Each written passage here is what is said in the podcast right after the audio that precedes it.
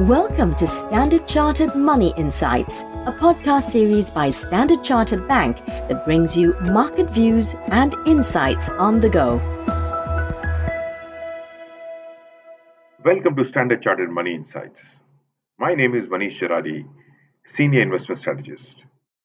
We have just released our global market outlook titled Living with COVID. And in today's episode of the podcast, we'll discuss the key messages from the monthly publication. Joining me today for this conversation, I'm glad to welcome Audrey Goh, Senior Cross-Asset Strategist. Without further ado, let's get started. Audrey, to start with, could you briefly share the key messages from the global market outlook? Thanks, Manish. Well, the key messages are we see equity markets uh, transi- transitioning to a slower but more sustainable pace of gains as economies learn to live with COVID nineteen. Uh, within equity regions, U S as well as European equities remain our preferred markets. We see Asia ex-Japan and China as core holding and believe that there will be more attractive uh, entry levels in the coming months ahead.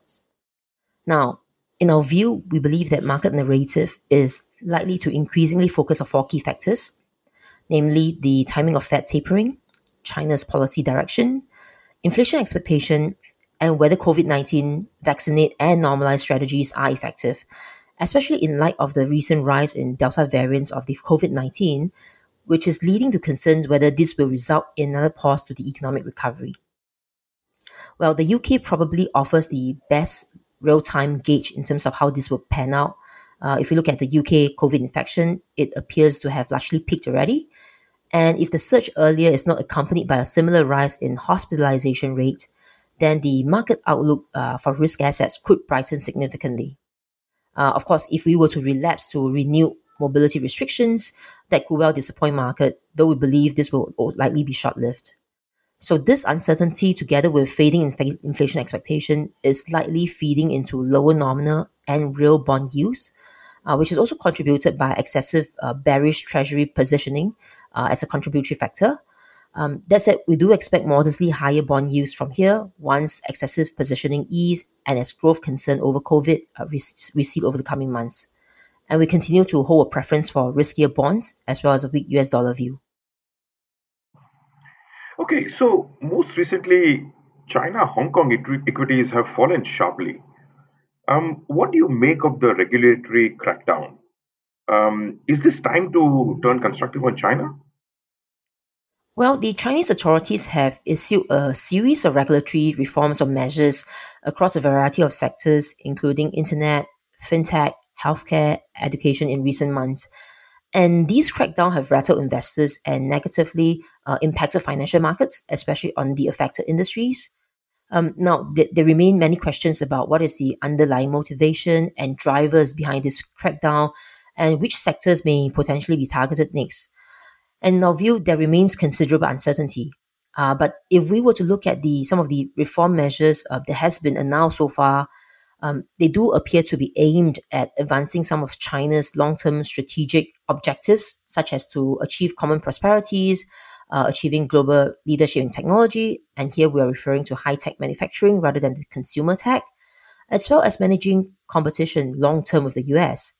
Um, take, for example, the guidance that they have given for some companies to pay minimum wages and enhancing social benefits to flexible workers are likely aimed to enhance uh, overall social equality within the, within the society. And similarly, the crackdown on internet firms uh, may well encourage more domestic firms to list in China or Hong Kong, thereby helping to develop their domestic capital markets, which in our view is to help man- manage the long-term competition with uh, with U S in time to come.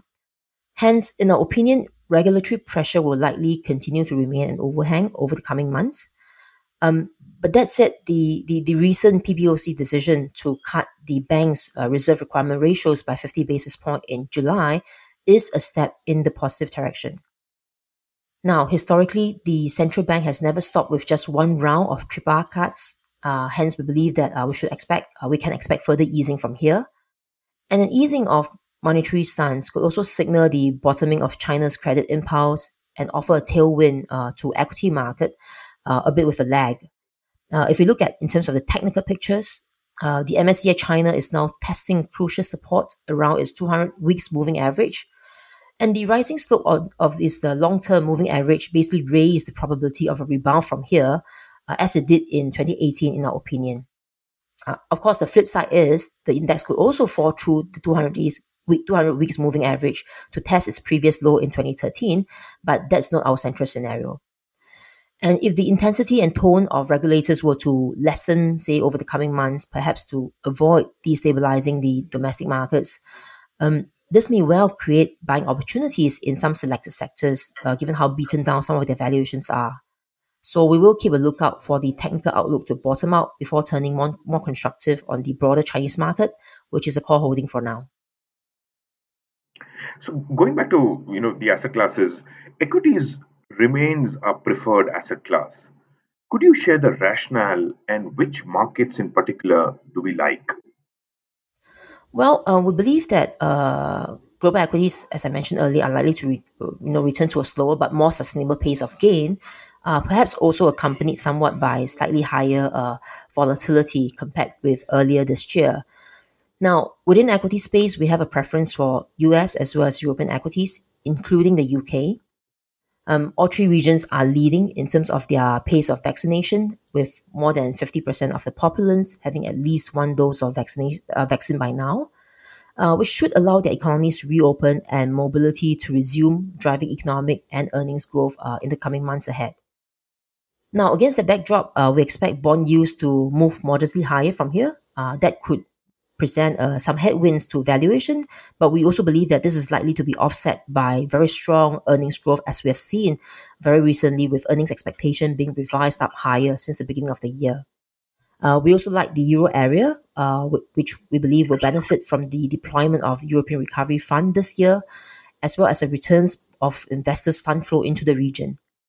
Uh, now, in the case of the U K, their reopening strategy could spur further valuation expansion if deemed to be successful. And if we look at U K today, they still trade at a significant discount to global equities. You you mentioned about uh, treasury yields, uh, and, and treasury yields have fallen quite a bit. Where do you see opportunities in the fixed income space? Well, we expect uh, bond yields to rise, uh, driven by U S Tre- uh, treasury yield rising to about uh, one point five, one point seven five percent to around two percent range over the next twelve months. Against that backdrop, we favor uh, parts of the higher yielding as well as lower maturity uh, bonds, which are less sensitive to higher yields, such as in developed market high yield bond as well as Asia U S dollar bond. Um, despite the increased uh, regulatory scrutiny around technic- uh, around the technology as well as property sector in China, Uh, we do believe that the recent increase in Asia high-yield spreads, for, especially in terms of the B-rated bonds, uh, do provide an attractive risk reward for, for longer-term investor. We also like E M U S dollar government bond, uh, which should benefit from stronger economic growth as vaccination rate continue to progress and improve, particularly among emerging market economies.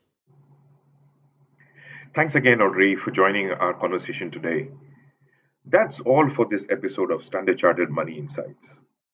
If you would like to learn more or read our publications, please visit our website at s c dot com under Market Insights.